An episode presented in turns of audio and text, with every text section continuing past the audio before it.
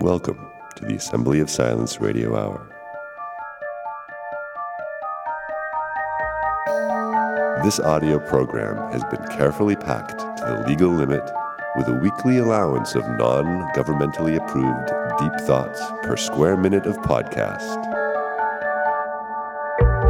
And now, here are your hosts, Judah and Noah.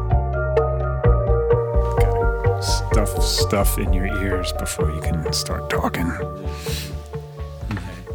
got shit in my ears. Let's see if we can get shit out of your mouth now. Usually not too difficult. So there was something that that uh, jumped out at me in one of the previous episodes where I one I think it was me that I said something about um, like when Jesus said, right? yeah. So I kind of wanted remem- to I, remember wanted to this. talk. oh God, you're bringing up you're bringing up the Jesus. I want to bring up Jesus. I want to talk about what's meant, you know, when you, when you're talking about. The Jesus. I can't refer to it that way now. Hamashiach, Yeshua Hamashiach. Mm, yes. Okay. Well, I like that. I like that. because you know i can see why so many people would have difficulty with the concept i come from a secular background so i grew up as essentially an atheist and never imagined that i would come to be a believer let alone in god but also in jesus christ Yeah, and Yeshua Hamashiach. who would have thunk? Mm. And it's something that I, I think has uh, completely perplexed Right. the world that I came from for those few who still care Right, about what I think about anything. but and your dad is is Jewish. yes, and your mom was British, right? But also Jewish. She was Jewish too. Yeah, she came Okay. from Jewish. They actually both came from the same, they had ancestors coming from the same town in Lithuania, Oh wow. which was uh, a long time ago the center of Yiddish culture. Oh okay. Vilnius. That's about all I know about Lithuania right there. Okay. But that's where we came from. So the path towards getting to the point where I could refer to what Jesus said as being something that's really important and worth paying attention to is something I probably cannot summarize very well, but I can make a general set of statements about it. And it goes something like this. In the previous episode, we were talking about how, actually, it was two episodes ago, how we need to have uh, a story. And that that story is what gives us a way of organizing the world.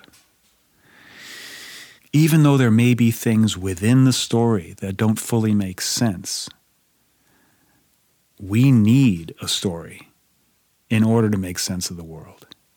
And when a story has legs, in other words, when it exists for a long period of time, you know that that story's got some serious legs to it.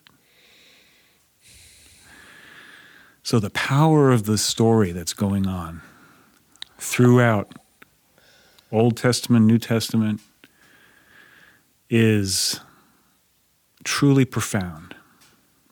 And as far as I'm concerned, it really does not matter at all whether there was a historical person named Jesus. I don't even have to think about whether or not I believe there was a historical person named Jesus, because there is a person named Jesus. Hmm. And that person lives in the stories that have been maintained. Mm-hmm. When we talk about a historical person, how much do we know that that was who the person was? There are a lot of stories told about all kinds of figures in history. You know, Napoleon, Alexander the Great, Lao Tzu, Buddha. How much of those stories are the stories of real people? I mean, some of those personages have been brought into question too. Uh, Lao Tzu, for instance, uh, considered to be the primary source in the Taoist canon. Author of the Tao Te Ching. Yeah. So there's disagreement scholarly debate that I've only looked at a little bit about whether or not this was an actual person. And most people think probably not. I think Lao Tzu means something like um, old sage. I can't remember exactly. It's a reference that could be applied to a mythical figure, not necessarily a proper name.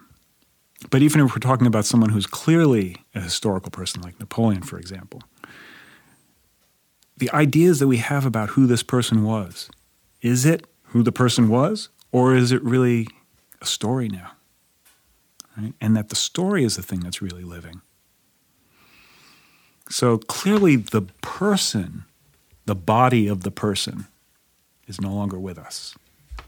So we can't get to know who that person was. What we're getting to know is a story. Right. And those stories were almost certainly inspired by personages. In the story of Jesus, we have a rather unique person. And I would say that this person is someone that embodies the ideals that draw humanity away from its worst nature. Could you say he is the archetypal human? No, because the archetypal human would be more akin to human nature. Mm. I would say that he's the archetypal spirit. Mm, I see. I see him as the destiny of humanity. God willing. God willing, that's where we're going. And then, then he is the archetypal human. If humanity truly transforms, right, why would we still call it human? right, When you consider what we've been, right. you know, now, yes, there are some wonderful things about humanity, but without a doubt, we are a terrifying species. And when our worst comes out, all of creation suffers. Yes. So, if we were able to tame that and to truly embody a spiritual way of being, I don't see why we would continue to refer to that as being human. Mm, mm. We could say it's the fulfillment of the human promise. There you go. Is the fulfillment of the destiny of humanity as we transcend humanity, God willing. God willing. Now, I recently listened to um, a documentary that makes some interesting claims about um, the Jesus story. hmm And this might be something that would be interesting to discuss in some depth at some point. But um, basically, it makes the claim that it's a propaganda story that was invented by one of the, the Caesar families, the Flavius, to basically legitimize the deification of a new Caesar when there was a transition of power and it's based on an analysis of some of the early historical documents, Josephus, I believe, and its parallels with the gospel. So let's just assume, for the sake of argument, that that's true. Let's assume that at a certain point in the history of the Roman Empire, there were some very cunning people who developed a narrative that was based on the Old Testament that would essentially solve the problem of rebellion by creating a prince of peace and by associating him with an actual person in the flesh at the time. That's the claim being made by, by this way of thinking about it. So some people might hear that and, and feel disillusioned about the, uh, the impact of the Gospels and the meaning of it. But what I would say is it doesn't matter what an instrument is designed for. What matters is how it ultimately fulfills its purpose. It may be that there had been political designs behind the writing of the Gospels, but certainly in its endurance and success over the ages, it's been interpreted in many, many different ways, some of which are very unfortunate, but some of which are unbelievably beautiful mm-hmm. and that have inspired some of the greatest acts that human beings have ever been able to accomplish. You could say that on a certain level, the battle is still being fought, Right. and we're going to, we're, you know, at some point in history, we'll know whether or not this promise is fulfilled. But my belief is that any instrument can take on a life of its own, and that it really doesn't matter whether there was a specific historical person or some sort of conspiracy that created a story. The story lives, and, and that's what's really the going thing right now. That's where the energy is. It brings to mind for me the ancient Hebrew talisman, abracadabra. Hmm. Yeah, tell me about that one. I, I remember vaguely hearing about it, but I don't remember what it was. Abracadabra translates as in, uh, it translates as I speak, so I create. Hmm.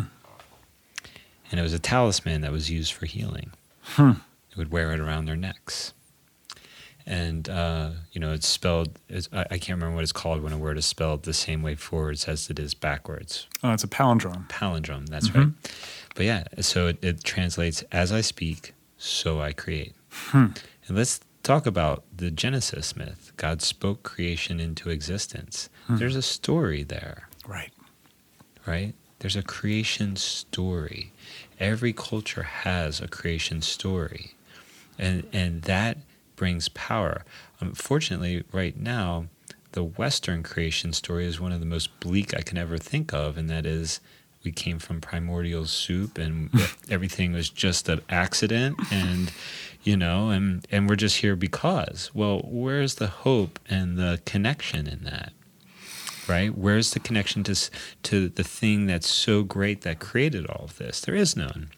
It's all happenstance. So speaking the story writing our story writing our own myths writing the story of our lives Well, let's not confuse the writing and the speaking because I think those Ooh, are yeah. two very You're different right. things. You're right. Thank you for, for bringing the speaking puts it into the world, and the writing is uh, an encoding, right? So Mm. yeah, it's yeah. making a mark, which is a sign. It doesn't have the vibration on it anymore, so it doesn't have the living emotional impact of the Right. story. It doesn't have the, um, as you just said, the emotion and then the sound vibration Mm-hmm. that brings creation into existence. So when things are spoken, you have the feeling of the speaker being placed into the word. Yes. Whereas when things are being read, it's incumbent upon the reader to put their own emotion into it. Right. So it's more difficult to transmit things through the written word in a certain sense. Even though you can more accurately encode them, the underlying meaning is much more difficult to convey because it's not being spoken. Right. And in the beginning was the word, Mm. lo- logos, right? Mm-hmm. And logos is, the word is full of infinite potential. Well, yeah, that seems to be true because God knows language is uh, ever evolving. And the meaning of terms, which is something that we were kind of broadly looking at earlier and which we will constantly be coming back to. And in fact, I'm hoping that we'll start a, uh, a segment Yeah. all about drilling down, drilling Yeah. down on slippery terms, I yeah. think we're going to call it. Yeah, something, like that. that. Getting But- to the root of And the reason word. for that, of course, is because language is fluid. Right. And so And it needs to be because it has to keep up with the time that it's in. that's true, and but it's also of human consciousness. it's also easily corrupted. it is. So words are always being co-opted. You know, you have the sort of double speak, new speak type Right. of phenomena where the meaning of things gets flipped upside down. Right. And know. that's why knowing the etymology of a word is really crucial. It is. That's why drilling down on a word will be a really crucial segment to have. So if you have a particular word that you'd like us to drill down on, Yeah. we're taking submissions. there you go. Yeah. And they can submit them uh, to our email, which is Uh, it's uh, silentassembly at protonmail.com. excellent. Fantastic. So it doesn't quite feel like we've hit an assembly of silence It moment. doesn't, does it? Yeah. I don't know. Maybe maybe there won't be one in this at all. know. Maybe we're just gonna ride out into the blue, not having hit that. We're saving the silent moment uh, on this subject for some other episode, or we're gonna start talking about something else. Who the hell knows? Who knows? Who knows? But I think, you know, You're getting hungry? I'm getting hungry. I think it's that time. And uh, well, we got 16 minutes out of it, so that's that's not too bad. not so bad.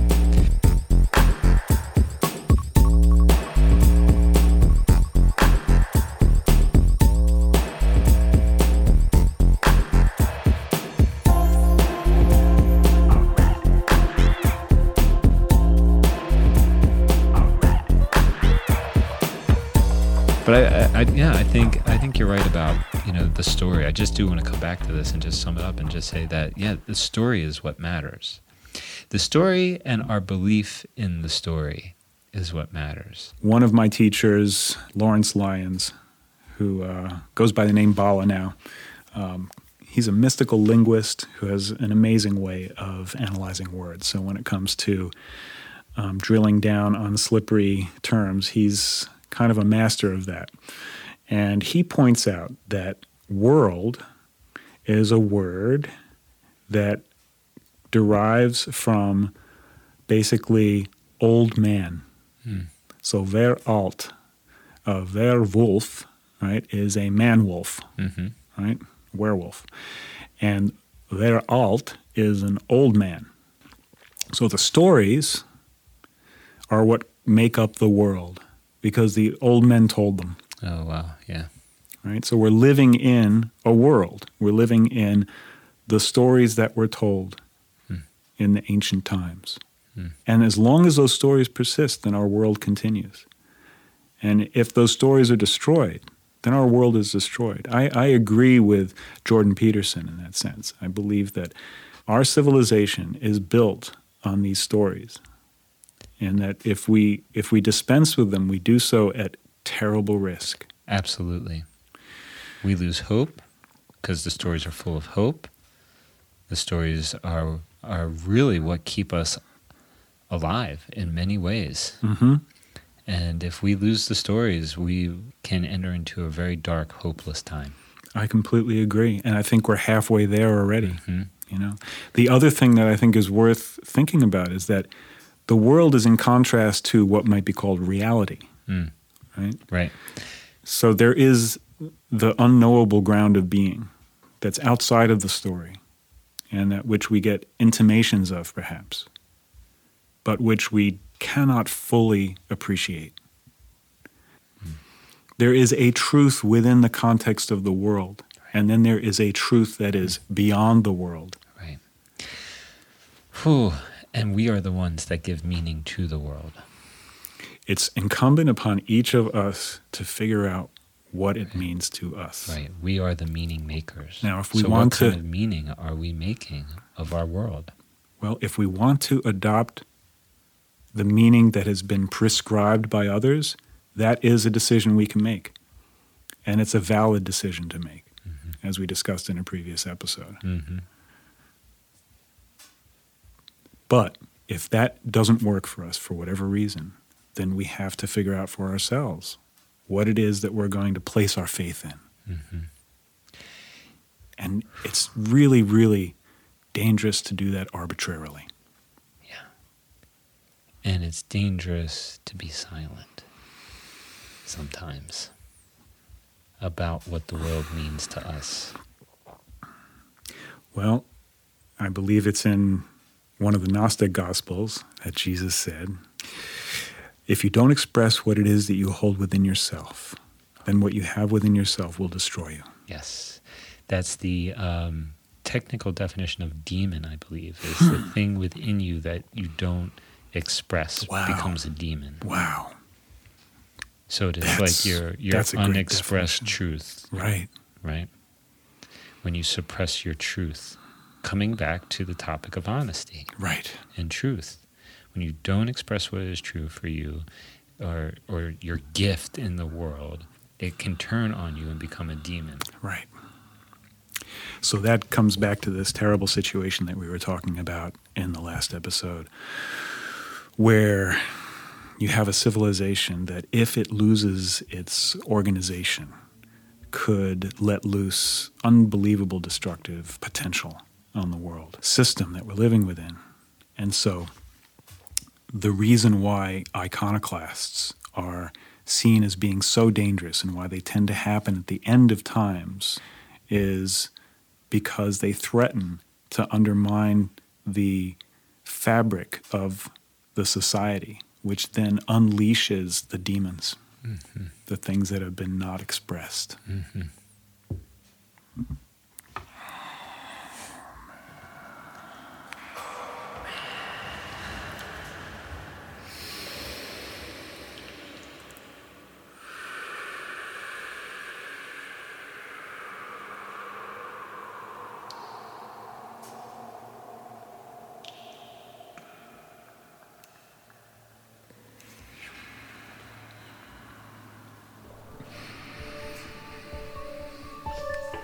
I don't know. Should we release that one or not? I think so. Okay. Thanks for listening. Thanks for listening. If you like what you heard, throw us a bone by subscribing to this channel, visiting our social media pages, and hitting the various like, love, and clap buttons. We welcome all comments, criticisms, and random thoughts. Our email is silentassembly at protonmail.com and if you want to be an angel, we have a Patreon page at patreon.com slash silentassembly. We look forward to serving you again soon. In the meantime, remember, turn that thing over a few times before you pick it up and take it home.